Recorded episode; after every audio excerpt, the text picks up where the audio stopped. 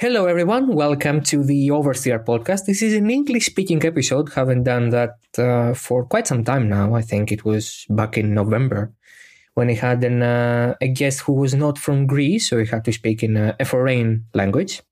Uh, for those who may not know me, I'm Dimitris Bidas. I'm the host of the podcast. For those who do know me, will want to know who is my guest for this week.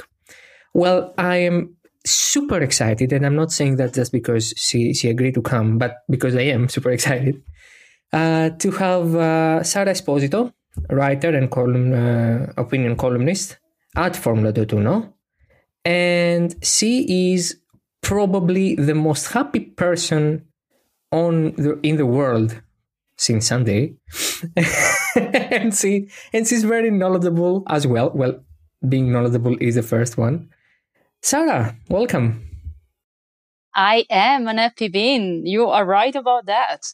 Who isn't? Ferrari is back. Well, I mean, Mercedes boys are not happy. I- am sure. Oh, come on. They were on the podium anyway. They can be happy about that. Sarah, how are you?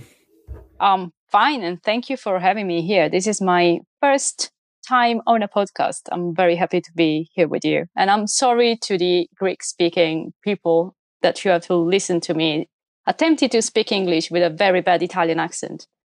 But yep, so it's life. Well, we have established the fact that I have the cute accent. You do. So, yeah. Okay, so that's an inside joke. But um, you don't have a bad accent. And let me tell you, most Greeks are tifosi.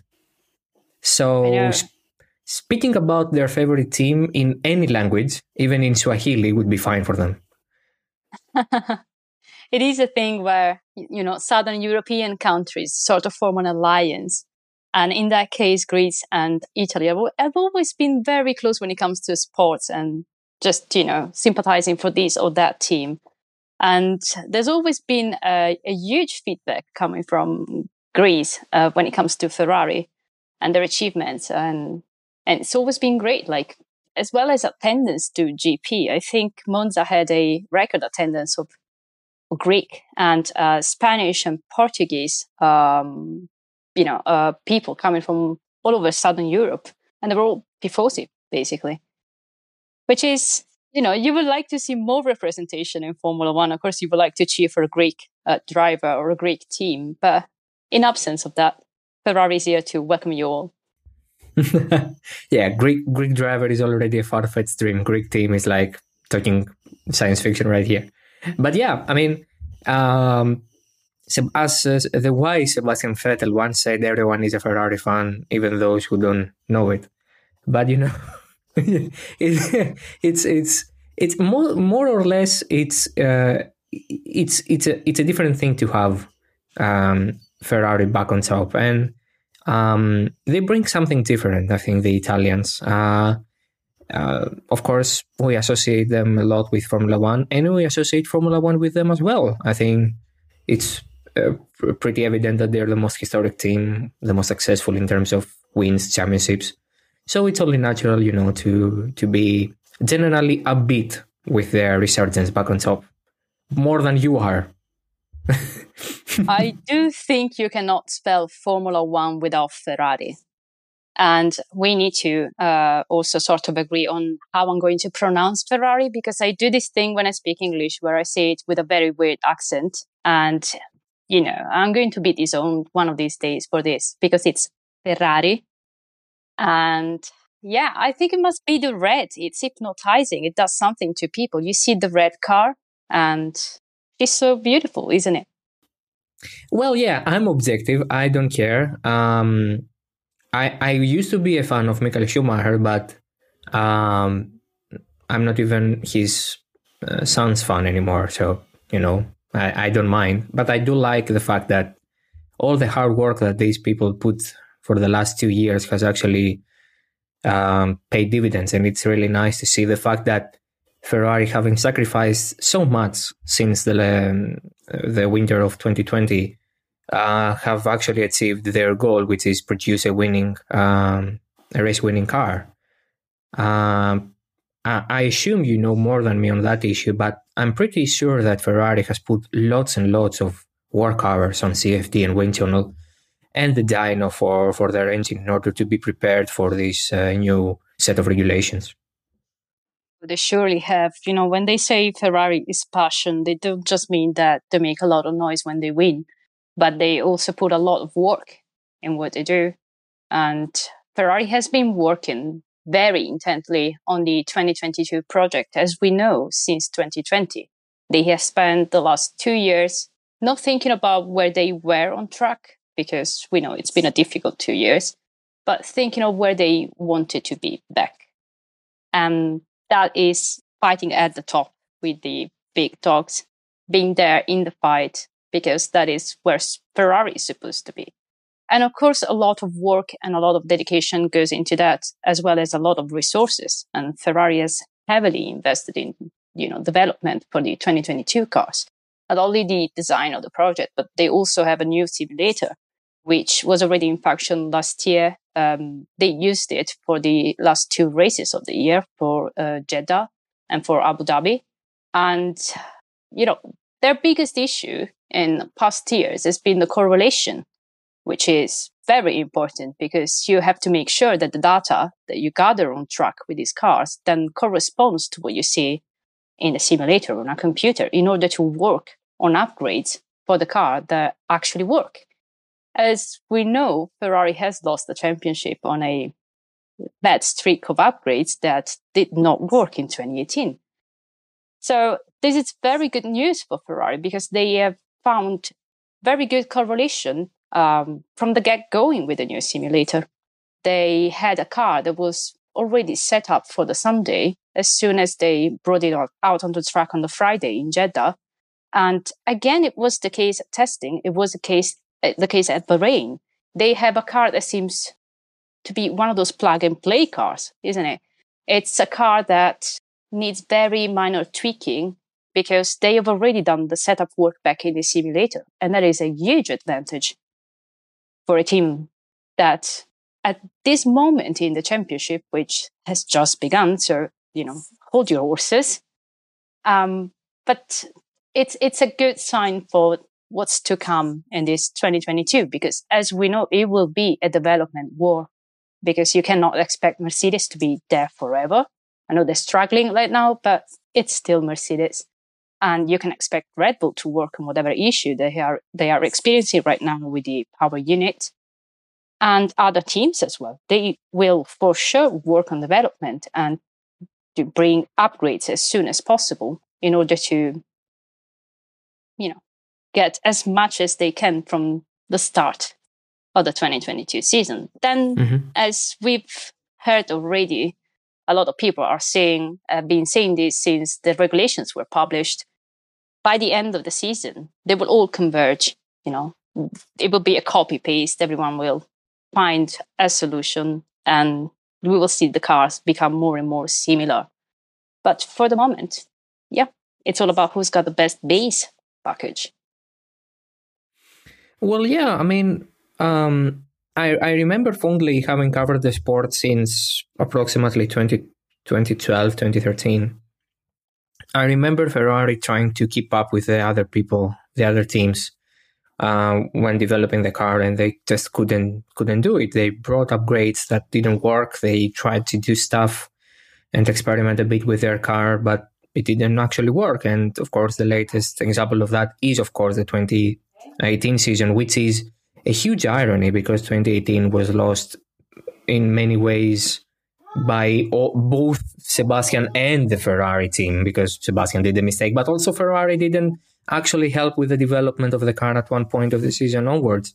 So it's honestly really good to see the fact that they already have a good package right now, uh, and they start with um, somehow a head start, if I can say it like that. Because for one, Ferrari do need um, that extra motivation. I think they do need the the, the winning feeling, uh, and I want your opinion on that because I, you know, um, us uh, um, not being in Italy think we not being in Italy think that there is huge public pressure uh, to Ferrari to actually continue with their winning ways and or start winning again, uh, especially during the past two seasons was that the case? Was the Italian press and the Italian public be like, you know what, get your beep together and try to be better, or it was more like, okay, we can we can see what you're doing and we're waiting for the new regulations. Hmm. That's a good question. And no, of course they weren't like, okay, we understand that you can't do anything right now because there's a freeze. So just keep working on the next project. No. Um, and it's not just the public either. Think about Mattia Binotto and the pressure that man was subjected to in the last couple of years because his role within Ferrari was basically hanging from you know this car from the F175 on on him delivering on this project because this car is his baby. The team that we see today is a team that's very different from the team that Mattia took on back in 2019 when he became team principal in Ferrari. And, you know, he's worked for it. He's put together a team of people that were wronged in some ways by the public opinion as well, um, by the paddock as well. There's a lot of pressure. There's a lot of talk about Ferrari being too Italian, which in my opinion has always been something very stupid. They are an Italian team. Of course, they're going to have Italian engineers. It's, you know, one of the prerequisites to work in Maranello. You have to live here. You have to speak the language. But Mattia Binotto was very headstrong. He knew that he could trust his people. Let's remember, he's been in Ferrari forever, since 1996. And, you know, he has his group of people and the people in Maranello, they trust him and they see a very good reference in him. And I have to say, so far the man has delivered, not just with the car, uh, but also with the drivers. With you know, if you think about the choices that he made, some very hard. I know people are still not very happy about Ferrari's treatment of Sebastian Vettel, but when you think about it, that was the correct choice. Because you look at Carlos Sainz and how he compares to Charles Leclerc, we who we all know for all the talk that we were this this winter break, we all know that Ferrari has a kind of an eye of regard for Charles Leclerc. He's their academy driver. He's their little champion in the making. He's always been. That's been his tag since his debut in Formula One. And with Carlos Sainz, they have found a teammate that can be there the day Charles maybe isn't there because we still don't know if he's ready, even though he for sure has the talent. So I think it's a really good situation, the one that they they themselves have built right now, because they worked again in every possible way to be where they are right now. Then of course you need to see how the situation will evolve. But I have good faith that Ferrari will keep working in this way in a very calm man- manner, just analyzing the data and doing the best out of every situation, working on the upgrades, seemingly in a different way uh, compared to Mercedes and Red Bull, because uh, that is also another topic. Maybe I'm just like now jumping from topic to topic. You'll have to stop me, but I mentioned before nah, nah. the development war. Yeah. yeah. yeah. It's it's huge, yeah.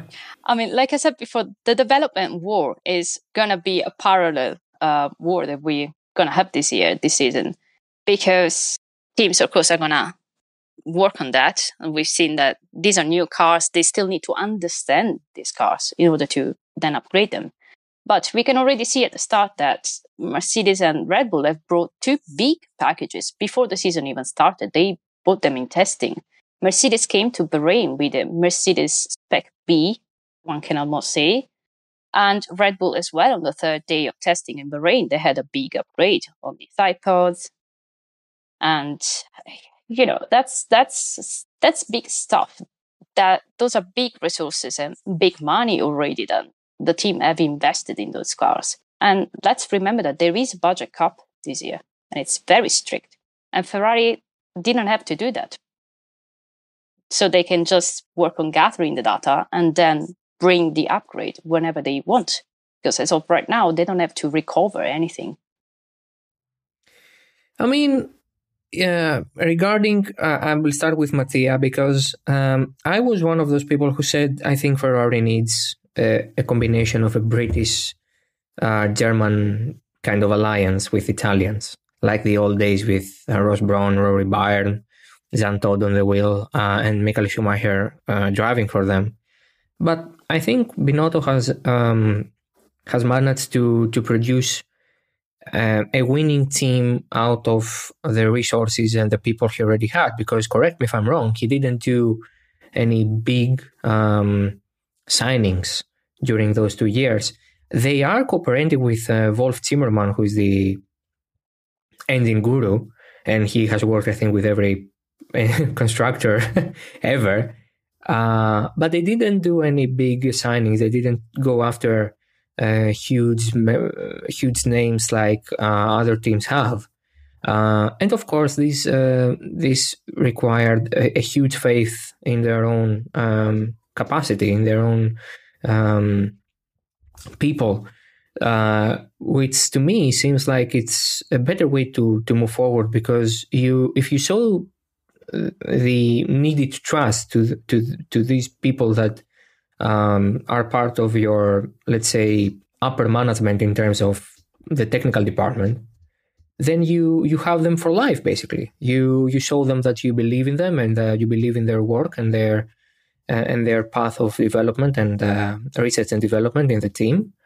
And you just gain their gain their trust and you have them confidently working on the next projects and that's really nice and that's that's good because you lose them um, more difficultly as well you, you you don't you're not afraid of uh, another team coming up and saying you know what we we want that uh, head of vehicle dynamics or anything like that because that person believes that he can be the best he can be or she um, in Ferrari and believes in the team.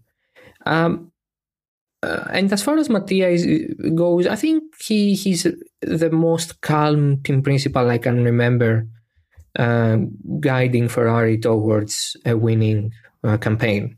I don't know if it will, it will, if it's going to be a championship campaign. We'll have to we'll have to wait for that. It's only been one race, uh, but he's already um, he already won a, a race uh, with that new car. He he's a very calm and collected person. I think he's the most calm voice that I have ever heard speak Italian in ever, basically, in my 25 years of existence. He, you think he's almost uh, non-Italian, but he he's very much Italian. He's been with Ferrari as, as long as I live, actually, since 1996, as you said. So it's interesting that he he's a person that John Elkann really believes in. And there were there were these rumors regarding Jean Todt coming back as a consultant. I think I, I want your opinion on that briefly. I think it's it's for the better of all parties that Jean didn't didn't uh, return because he may I don't know he he could disrupt the the atmosphere the the the chemistry and it's good that um, John said, "You know what? No, um, uh, we we like how things are right now. We don't want to show Mattia Binotto that we don't trust him enough, and we have to bring an old an old dog to do the trick." But uh, they they didn't, and uh, they showed him that they they believe in him. Mm. Okay, so you know, with Ferrari, there's always some level of power play involved at the top. So, so thing with Jean Todt is that Mattia Binotto, who, by the way, is Swiss Italian, he was actually born in Lausanne. So, yeah, I know he, he looks and sounds like the most Italian person ever, but he's Swiss Italian. His passport is Italian, actually. Um, well, Günther is Italian, and you don't see that in him, do you? Because he's from South Tyrol. Actually, so actually, whenever he speaks Italian in interviews on, you know, Sky Italy, I always have some kind of shock when he, he speaks and he speaks perfect Italian because of course he does. He's Italian. But I always have that kind of shock, like, oh my God, this Italian is really good. Because he doesn't know, have any German to... pronunciation? No, not at all. Just like a northern Italian accent. Yeah, much like Mattia Binotto. very okay. thick northern Italian accent, but it doesn't sound German at all. It just sounds very Italian, and it's some kind of shock because you're used to I don't know Drive to Survive Gunther. it's like, oh fuck, smash my door. So yeah. Uh, back to Mattia Binotto. well, I'll have to put the episode as an explicit. Oh my god! Don't don't swear. sorry, sorry. Ah, it's fine. Chiedo scusa. Uh, back to Mattia Binotto. Uh, he he has already worked with Jean Todt. In fact, he's he's worked with Jean Todt during the Michael Schumacher domination. Um, so he's very very close to um, to him and very good friends. And Mattia Binotto would have actually wanted uh, his return in Ferrari. It was John Elkann who said no. And the reason for that, you know, there's a lot of speculation. There's a bit of mm, mm, this and that. Uh, you never know how it is with Ferrari because they never tell you the things the way they are. But it looked almost like Jean Todt being there would put John Elkann's role in contention, like make him look weak because they needed someone like Jean to come in and work as a middleman basically between the upper management and Mattia Binotto, who would have still been the team principal at Ferrari. It would have been the support within management, upper management, that Mattia Binotto would have liked. But yeah, it didn't happen. Um, didn't happen for other reasons as well, not just this. Um, but so it's life. I don't think that Ferrari really needed Jean Todt because I think what we said before um, about building trust, right? I think Mattia Binotto, being an engineer and being a team person, basically, because he works with engineer and his team trusts him because he's knowledgeable. He knows what he's talking about. And I think that also contributed to him being a role model inside the Gestione Sportiva at Maranello. People really like him in there. And what you said about him being one of the calmest person ever, like, you know, especially when you look at what happened last year with Toto Wolff and Christian Horner and all the drama, you would never imagine Mattia Binotto to get involved into something like that. It just doesn't seem like that kind of person. And you might absolutely be right because he's not the kind of person. He's not a politician. He's an engineer. Yeah, he, he has that background, and I think it helps. Uh, I agree with that. It helps with um, how he manages things, he, how he, he conducts himself. It's it's really nice to see. I do I do like the vibe that Mattia gives off. I I really do. Um, and it makes sense that he's half Swiss. I see it in him. Uh, and yeah, uh, what what can I, can can you say? I mean, uh, Ferrari gives you the impression that it's a more it's in a more healthy state than it was a couple of years ago.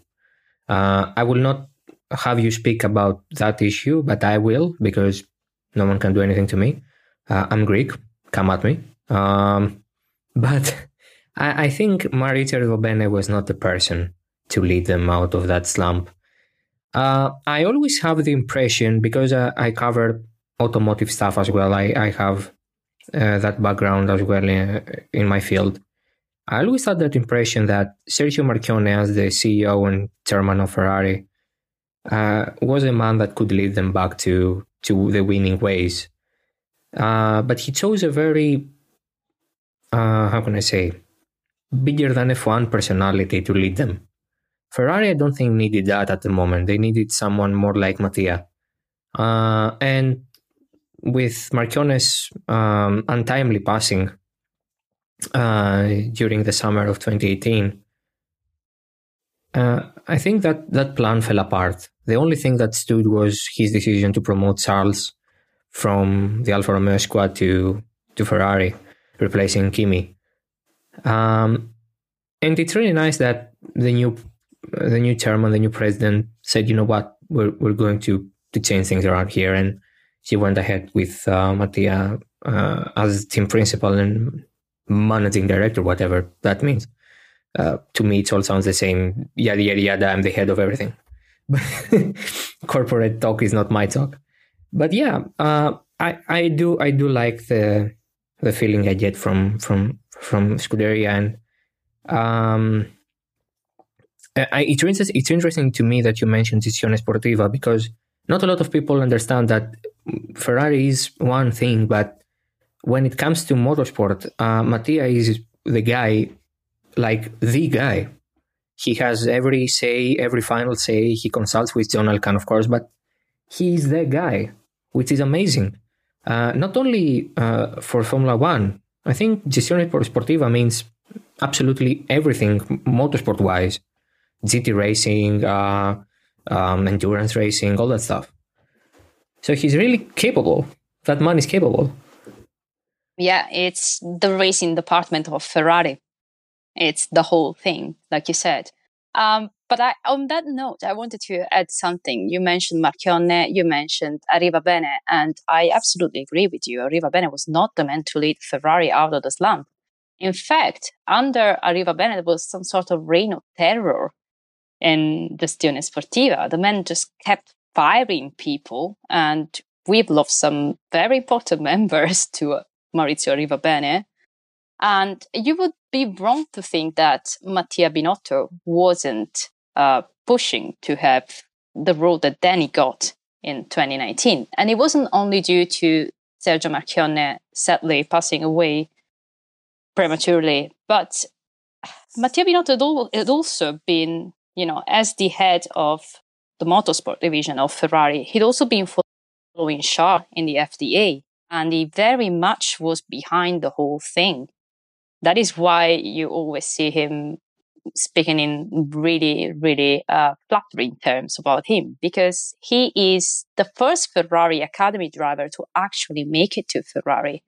And he made it possible. He pushed and, you know, he kicked and screamed basically to have him there and to be his team principal. And that was, they say, Marchionne's, you know, deathbed wish for the young kid to actually be given a chance in Formula One and for Mattia Binotto to put a stop to whatever Maurizio Arrivabene had done to Ferrari. So 2019 was sort of the testing ground. And of course, Charles was paired with, paired with uh, Sebastian Vettel, who, as a four times world champion, was not the easiest teammate to go up against. But the kid delivered. What can he say? and that sort of proved Mattia Binotto's point as well, and the worth of the Ferrari Academy. It was a win-win, despite the season ending with a double DNF in Brazil, which I will still pretend didn't happen. I cannot believe that those two spent the entire 2019 season going up against each other and basically in a pacing contest only to double DNF because of the smallest of touches between them in Brazil. Yeah. I still cannot believe that happened. oh, Sarah, but it's fine. It. Yeah, I mean, uh, they became bitter rivals at one point for for a brief moment, but um, I would like your opinion on Sebastian because he didn't achieve his his uh, goal um, Ferrari didn't achieve their goal with him either.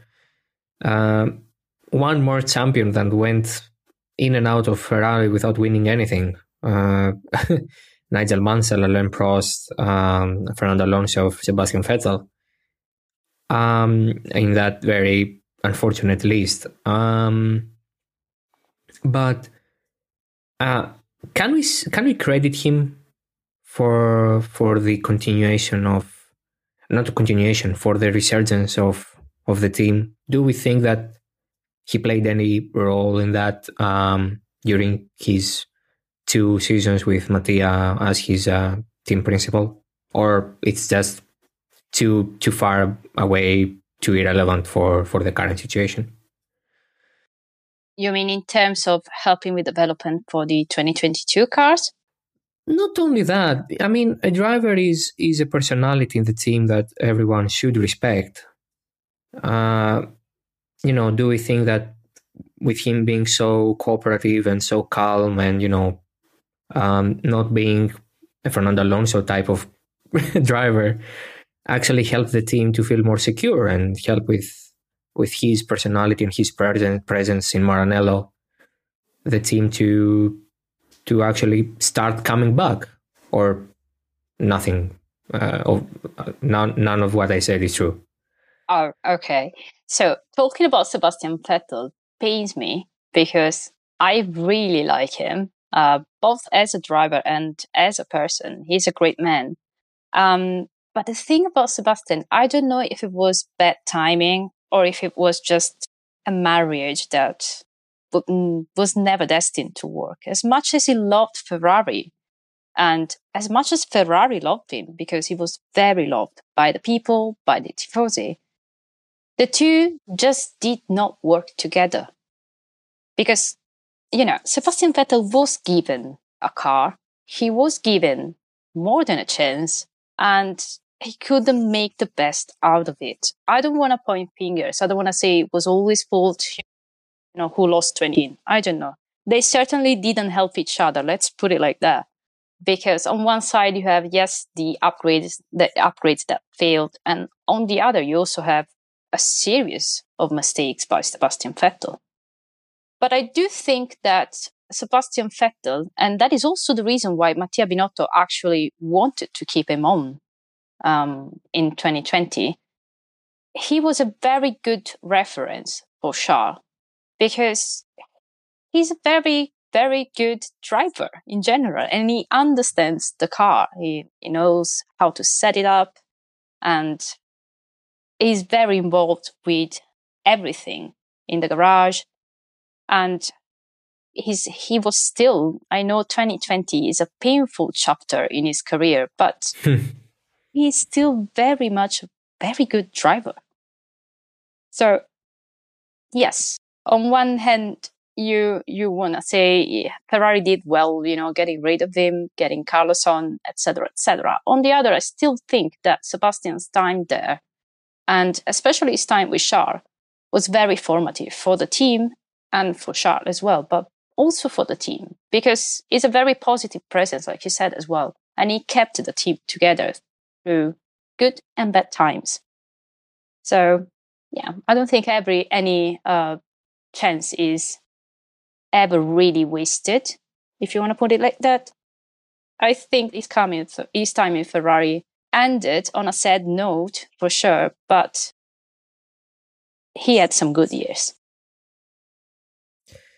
Coming back to to the present, um, do we think Charles is ready for a championship bout because you know at, at the end of the day I, I find myself always saying the same thing as I said with Max um, last year.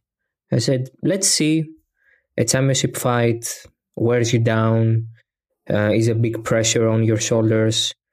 Uh, we'll have to wait and see. Now, if if the if the championship fight is between him and Verstappen, the experienced guy, ironically, is Max, and Charles is the one who has to prove himself up, against the champion. Of course, it's not the same as having to deal with Lewis Hamilton, who is a seven time world champion and a 16 season veteran. Uh, but still, Max has the experience and has the title to prove it. Charles doesn't. He's a three time winner, sure. He has lots of podiums, absolutely, lots of pole positions, but not a title winner. And by no means in a title fight up until now. So, do we believe in his pedigree? Do we believe in his ability to fight for uh, for the title? Again, very good question. Um, but in this case, I will say that our answer really doesn't matter because you should ask Charles this question: Are you ready to fight for a championship? And I know you want me to give you an answer, of course. And I have blind faith in uh, Charles Leclerc because I've been watching him since he was a little boy in karts, literally. My dad used to follow him in karts, not just him, just he used to follow karts in general, karting. And he's always tagged him and Max as two generational talents. And, you know, they do have a past. Um, a bit of a of a tricky past in uh, in karting together. Let's put it like that. The incident, but. I disagree with you when you say that Charles never been in a championship fight because Charles won F3 on his first year and F2 on his first year in his rookie season. He's at, you know, at certain um, a certain uh, training already with dealing with pressure. And especially his F2 season, which he didn't just win, he dominated everyone on that grid. It was great to see. It was just, oof, really good. Chef's kiss. But let's remember that during that season, Charles had to deal with the death of his father as well. And on the very same weekend, he raced in Baku. He won that race. He won the sprint. He got the pole.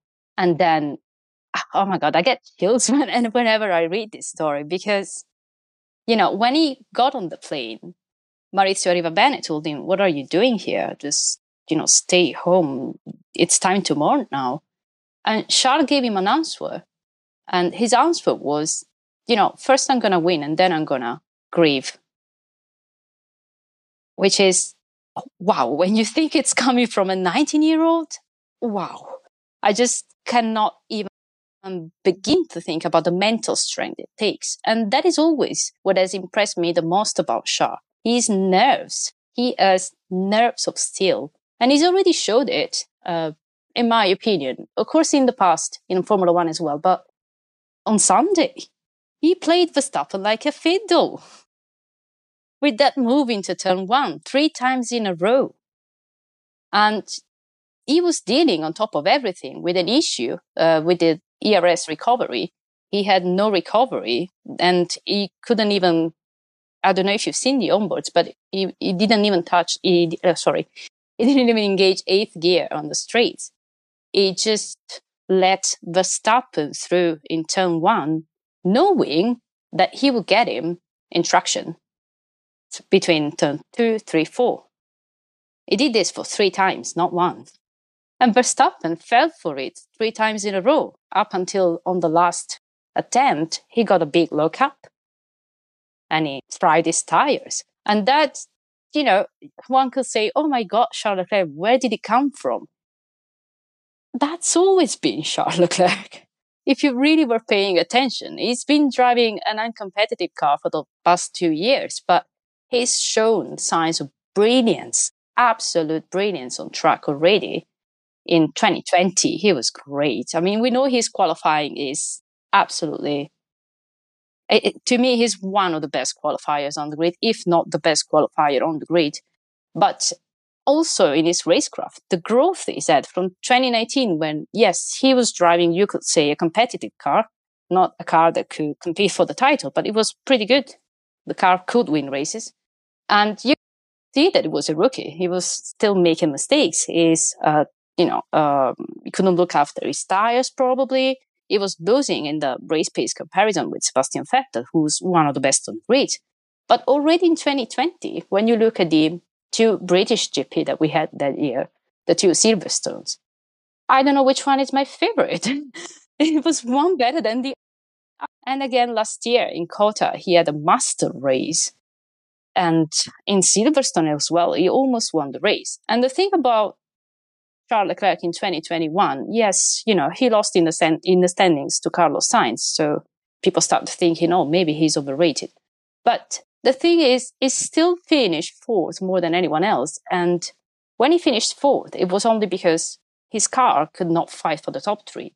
And behind him, there will be gaps of 15, 20 seconds to be five it didn't just finish fourth, you know. He dominated the midfield. He was in a limbo in a couple of races there. He was racing no one. It was just sort of there in Spain, in COTA, in Imola even, before the red flag, of course. So yes, it's it's easy to overlook a talent like that when he's not fighting at the top. It happens with everyone, and it's it's gonna happen with other talents on the grid for sure. Uh, but I absolutely have no doubts that Charles Leclerc will deliver this year because he's hungry. He's there to win. He said it last Sunday after the race. You know, I wouldn't wake up and get out of bed if I didn't think that I could win the title. That's why I'm here. That's why I race. I want to win. I don't think about the rest. And that is the sort of mentality you gotta have.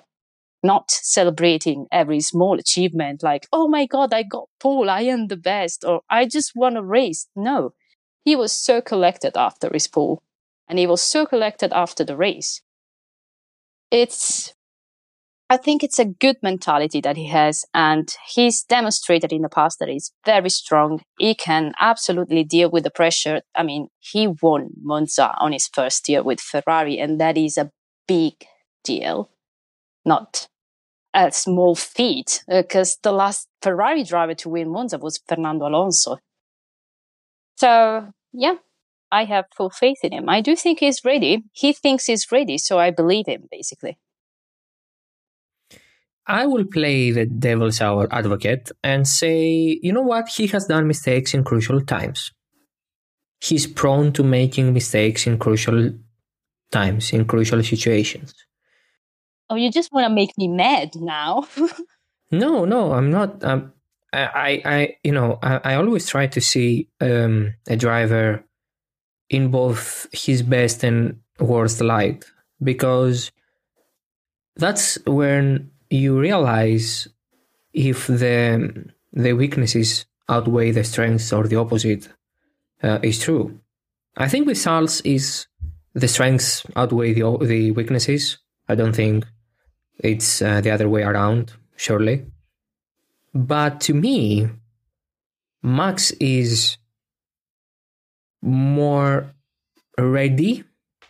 He was even last year more ready he doesn't make any mistakes he doesn't want to make, meaning he will provoke a crash only if he wants to provoke a crash, which is another conversation on its own.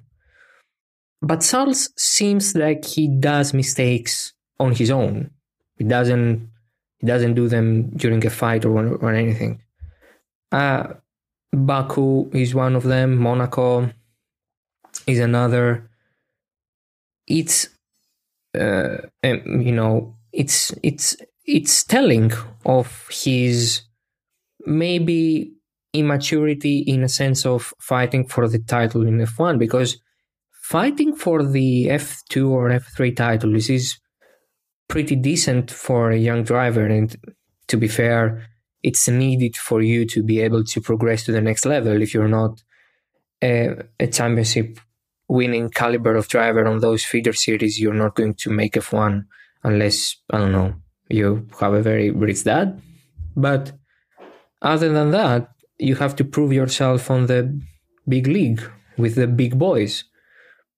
Uh, so, you know, I feel like Charles is a good driver, but he can crumble under pressure sometimes and on his own. I mean, the Monaco mistake was not provoked by anyone. He he just did it on his own. Uh, the Baku one as well.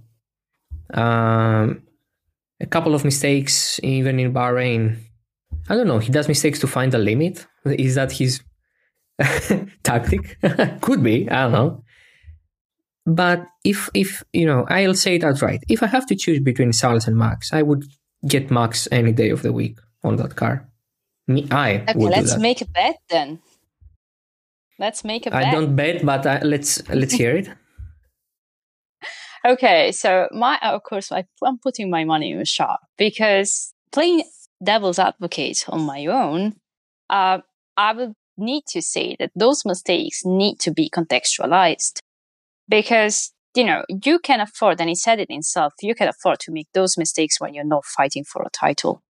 And Baku, you're talking about 2019. I mean, he's fighting for his second career pole. He's just going for it. He makes a mistake. You know, it's it's fair. It's his first year with Ferrari. Whatever. Of course, it's it's a big issue that weekend, but he more than made up for it in the race, in my opinion. Uh, in Monaco last year as well, there was this thing where I don't think it was necessarily pressure, but it was more the fact that it was a now or never kind of situation because Ferrari was good on Monaco, but they had absolutely no assurance that they would be that competitive anywhere else during that season. And so, again, I don't think it's the pressure. It's just the fact that, you know, Max could have got a pole as well. And he really, really wanted to maximize the pole. And he went for that limit and he found a wall, sadly. But uh, at the same time, I think he had a very clean 2021 season. He didn't really make that many mistakes last year. Of course, Monaco stands there as a reminder that he absolutely wasted a big chance. But at the same time, apart from maybe the contact in at the Styrian Grand Prix with Gasly on lap one, which in my opinion was a textbook racing incident. it wasn't anything bad. It wasn't like a dive bomb or whatever. So um, he had a very clean season last year. He was very unlucky, very unlucky with all the red flag situations and uh, being crashed in, in Hungary as well. And Sochi with the rain. I know people think that he didn't want to come in. Charles was one of the first to make the call to pit. He couldn't pit in the same lap because Carlos was ahead on track and Ferrari wasn't ready to double stack. So they pitted Carlos and they left Charles out. And by the time Charles made that extra lap, he'd already lost 12 positions. He was, you know, last, not that last, but he was pretty down the standings if, if it pitted at that moment. So he stayed out because the situation at that moment was still kind of okay. And then the rain only got worse and we know how it ended. But it's it's one of those situations where he risked it because he could afford it because at that moment he wasn't really losing much. He couldn't pit the first lap. He'd already lost the window. And again, Turkey, he had a great race. He made a bet. You know, he, he, he tried to make a, a non-stop basically. And he backfired because of course at the end he had to stop. But right at that moment, that wasn't bad strategy. It was a risk. It was gamble. It didn't work out. But you know, when you're not fighting for a championship, you can afford those gambles. You can afford the risk. Charles could afford to send it in Monaco because it wouldn't have any effect on the standings because he's not fighting for P5, he's not fighting for P4, he's fighting for P1. And this year he's finally able to actually fight for P1. So I don't think we've still seen that Charles, the Charles that puts everything together and uh, I mean, it might be wishful thinking on my side, but I do think that he is more than able to put it together, clean his act, and, you know, show us what he's really made of, which will be good for everyone, by the way, because if the season proceeds as the opener, my God, bring it on. That was a good battle. Yeah, a fair, a fair one as well. I think they were pretty okay with each other. Um, maybe there is more respect from Max towards Charles and Charles towards Max than Lewis and Max last year because mm. they grew up mm. together, they raced together. I don't know, my opinion. I don't think it's respect. I get where you're coming from, but I don't think it's a matter of respect. I do think Max respected Lewis. I just think that they didn't understand each other. While Max and Charles, they basically had the same style. And, you know, when you're going up against someone who refuses to be pushed out in Q1, like he, he will never give up Charles, right? Max cannot pull his moves on Charles because Charles is sort of a mirror and a barrier at the same time. So in a way, the fact that their styles are so similar, then they can anticipate each other moves on the track. It forces Max to reinvent himself in the fight. And that can be only good because the few fights we've seen between these two, and that includes Silverstone 2019, which is one of my favorites actually, but they almost looked like they were choreographed. Like they were dancing around each other. It's so good to see. And the same happened Sunday. I think that, you know, we're going to get the crash because it's part of the competition. You're going to get the, uh, the big crash of the season. One of them is going to make a mistake, whatever. But I think they that they both also know that that is part of the competition and will be able to just put them behind it, put it behind them, sorry, and go on. And because after a round, there's always another round, right? So just go back at it. I think that's the way that Max and Charles are, are wired. With Lewis, it's a bit different. Uh, in a way, I could see the same sort of um,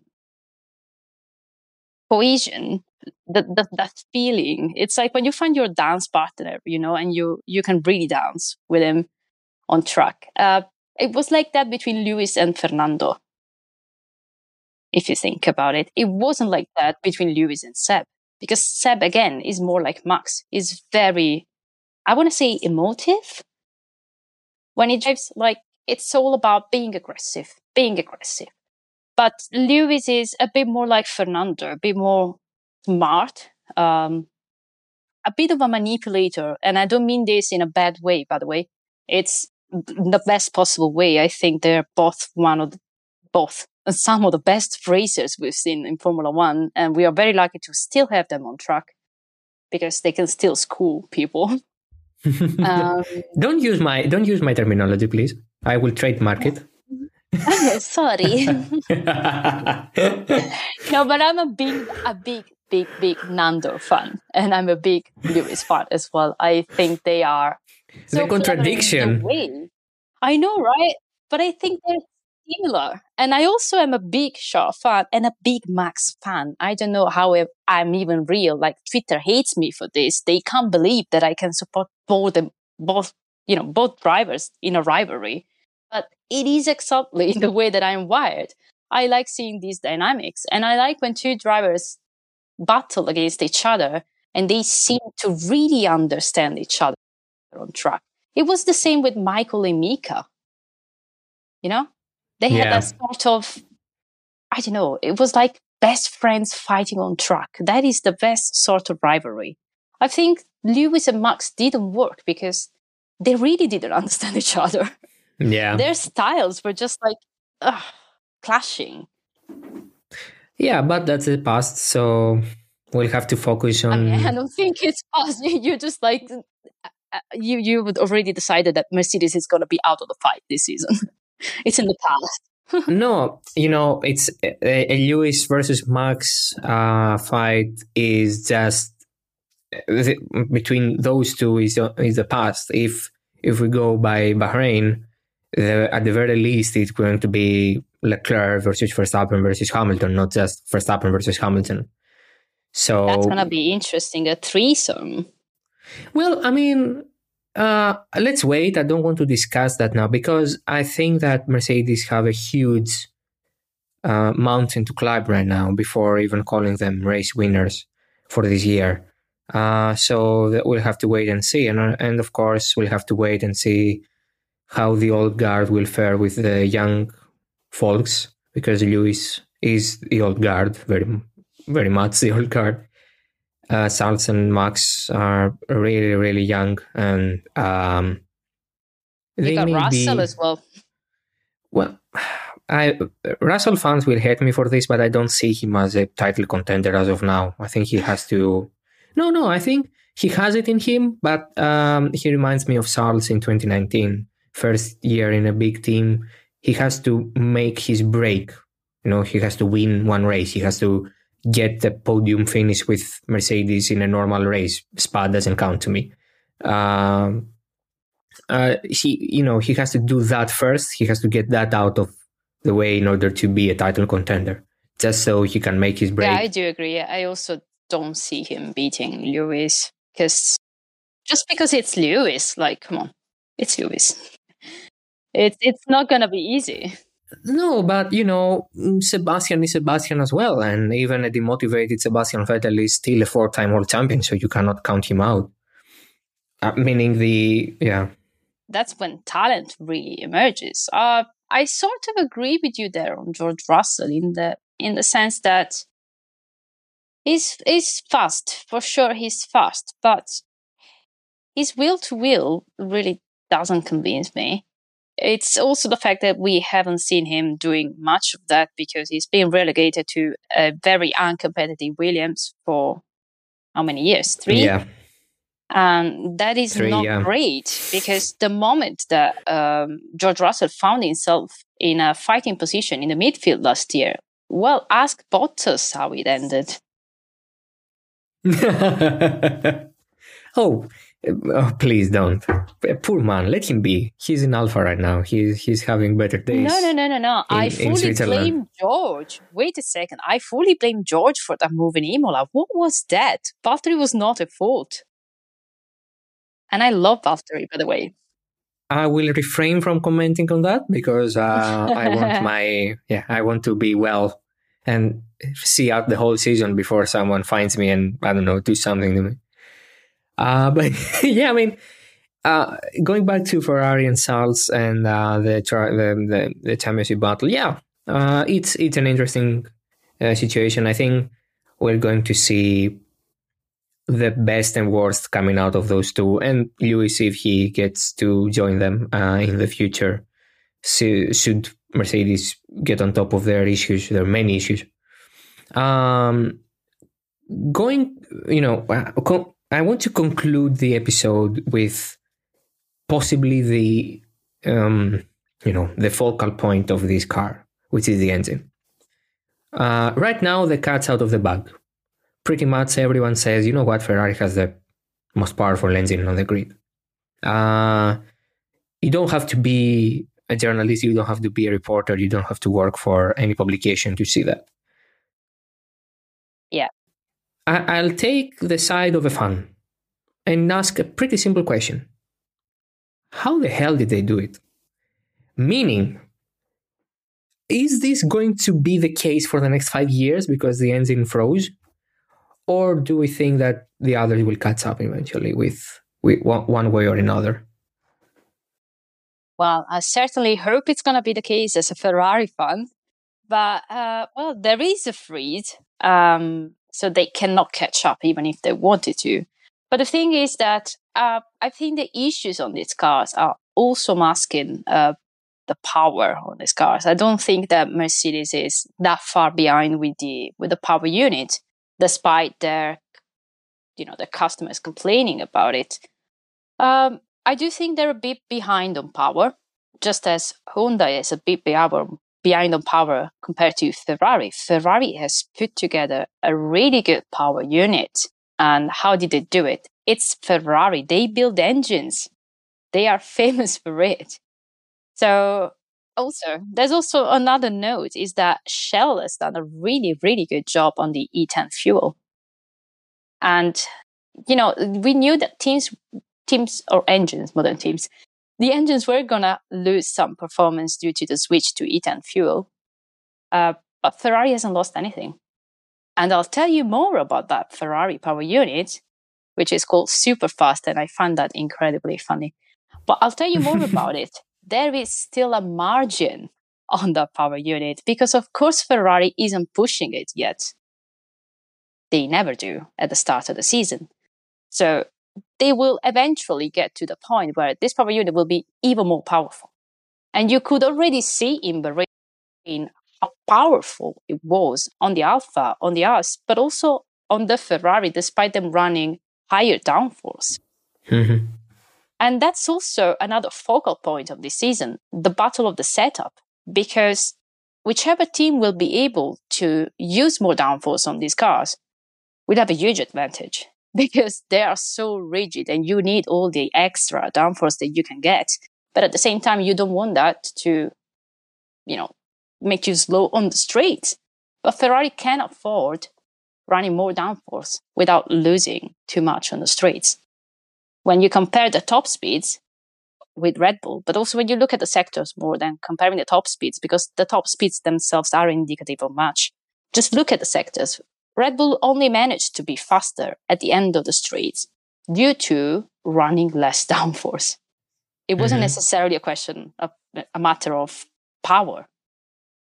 So yeah, watch out for the power unit. I think Maranello has a lot to be proud of, and they are sounding and looking very confident because they've been working on this since 2019, since they got hit by whatever it was that that's in that private settlement. We will never know. But they got hit pretty hard, and we know where their engine was in 2020.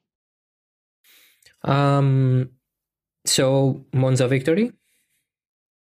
Oh hell yes! I am planning to go to Monza. I want to see Ferrari win there. Then I, I'll have I'll have to be there as well too because um, if if that happens, it it will be a sight to behold. I don't want to miss that. Um, but, are you planning yeah. to learn the, the lyrics to the Italian national anthem? You'll have to. You have to sing it once you're I there. I know it already. I already know it. Fratelli d'Italia, Italia testa dell'elmo di Scipio si sente la testa dove la vittoria. You know, I can cite it. I grew up wow. in the Michael Schumacher era. yeah. I, I, I used to know the German one, but well, now I just need to teach you the Monegasque anthem. The Monegasque anthem is so upbeat and so close to the Italian one. It's like they It's, they were uh, born. Yeah, yeah, they were born from the same composer. yeah, it's a very very happy combo on the podium. I love it. Yeah, b- better than the British German, which is a bit more Anglo-Saxonic, you know, a bit more dark. Um, the German Italian was nice as well. I, I really liked the combination, uh, and the Spanish Italian, I think. Uh, uh, but yeah, I mean, um, if if Monza sees a Charles or Carlos win this year, uh, I think it's going to to erupt. I think Milano, uh, and I, I refuse to call it Milan or Milan or Milano. Milano. Yes. I, I refuse to call it in the English because uh, in, in Greek it's also Milano, so we can do that. Thank you for that. But yeah, it's the same. Yeah, it's the same with Arabic words. I refuse to call them, pronounce them in the English way because we're so close to the Arabic language here in Greece that I, I just refuse. So Milano is going to explode. I, think it's going to vaporize from the map for a couple of days, but it's going to be yeah. Did you see what happened in Maranello last Sunday? People were in the streets with their cars honking like crazy with fireworks, with the flags and everything. Yeah, and it was just the first win of the season. Maranello is like a small village, or is it more like a city? I don't know. it's a small town. Um, but Maranello is Ferrari, basically. Everything there is named after Yeah. Ferrari. so, uh, yeah, it, it was very, very nice to see those images. Uh, it's been so long. Uh, Ferrari deserves this. And I think the fans deserve it as well to celebrate it. You know, not too soon. We're not, we haven't won the title yet, but let's, let's rejoice for once. As an objective person, I just wish we have a great title fight on our hands right now. Uh, we have the personalities to support that in Charles, Carlos, Max, Lewis. Uh, we have the grand names to support it as well Ferrari, Mercedes, even Red Bull is a historic team nowadays after all these years. Um, and I think that we're in for a for a very interesting season. At the very least, we're going to have multiple race winners, and I just hope that it produces a title fight at least equal to the 2021 one, bar the you know the Drama. the toxicity, yeah, the drama, the toxicity. But you you have that as well. It's part of the game. Uh, Yeah. Sarah, anything anything to add before we conclude? Forza Ferrari? Well, that sentiment only belongs to you. I will not say it. Uh, I will refrain. Everyone is a Ferrari fan. Come on. No, yeah, I'm not a Ferrari fan. I used to be a Michael Schumacher fan. I learned German because I wanted to speak with him one day. Uh, as a Oh. child, I, I thought foolish like that. Yeah, I, that that happened, but I'm not a Ferrari fan. Um, but yeah, I don't know. Many of my Greek followers and uh, listeners are. So I'm really glad that you came by, Sarah. Thank you so so much. Thank you for having me. I'm really fun here. I don't know what I'm doing, but I had fun. No, no, you you did great for your podcast debut. Um, I'm really glad that it happened here. Uh, and yeah, uh, you can follow Sarah and see her work on the links I will leave on the notes below. Whenever you uh, want and wherever you listen to the podcast, you can always visit uh, her Twitter profile and Formula Tuno to uh, read um, articles not only from her but from all the editors and they do an amazing job. I for the little Italian I know I put them in use there. The other things I have to translate them to English. uh, but other than that, they are an insightful um, publication, and Sarah is an amazing writer. I really love her uh, writings, and I really love her uh, her takes, even if I disagree with some of them. I, I appreciate and I respect them. So, um, I think that's it. Uh, so, please, if you're not a Greek person and you're wondering what you're doing here, you'll be very sad to know that I'm Greek and I speak Greek on 99% of my episodes. But from time to time, we do have special guests, so make sure you follow if you want, uh, and make sure you see all the previous bonus episodes. Most of them are with English speaking guests, uh, and I think you will um, enjoy them as well. Um, and yeah, other than that, uh, to my Greek listeners, thank you very much. We'll uh, see each other again in uh, on Monday after the Saudi Arabian Grand Prix.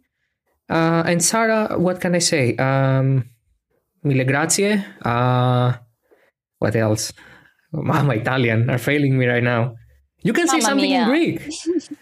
You can say something in Greek. Ένα, δύο, τρία, τέσσερα, πέντε. No, no, no. That's that's that's the start of it all. do you know how to say thank you? Ευχαριστώ. Oh, you do. Okay. Παρακαλώ then. Uh, and yeah, that's all. Καλημέρα. Καλε- no, that's for the morning. If if you're listening to the in, in the morning, yeah, thanks. But Καλησπέρα, if you're listening in the evening, though. oh god, he he schooled me. She schooled me. Sorry, she Damn. schooled me. Yes, queen. How do you say that in Greek? There's nothing in Gre- we say it yes queen as well. it's so good in English as it is. Very international. I like that. yeah, the the yesification of the podcast is complete. Thank you very much, and see you again uh, on uh, on Twitter, and of course follow Sarah and read all her articles. Until the next time, bye bye.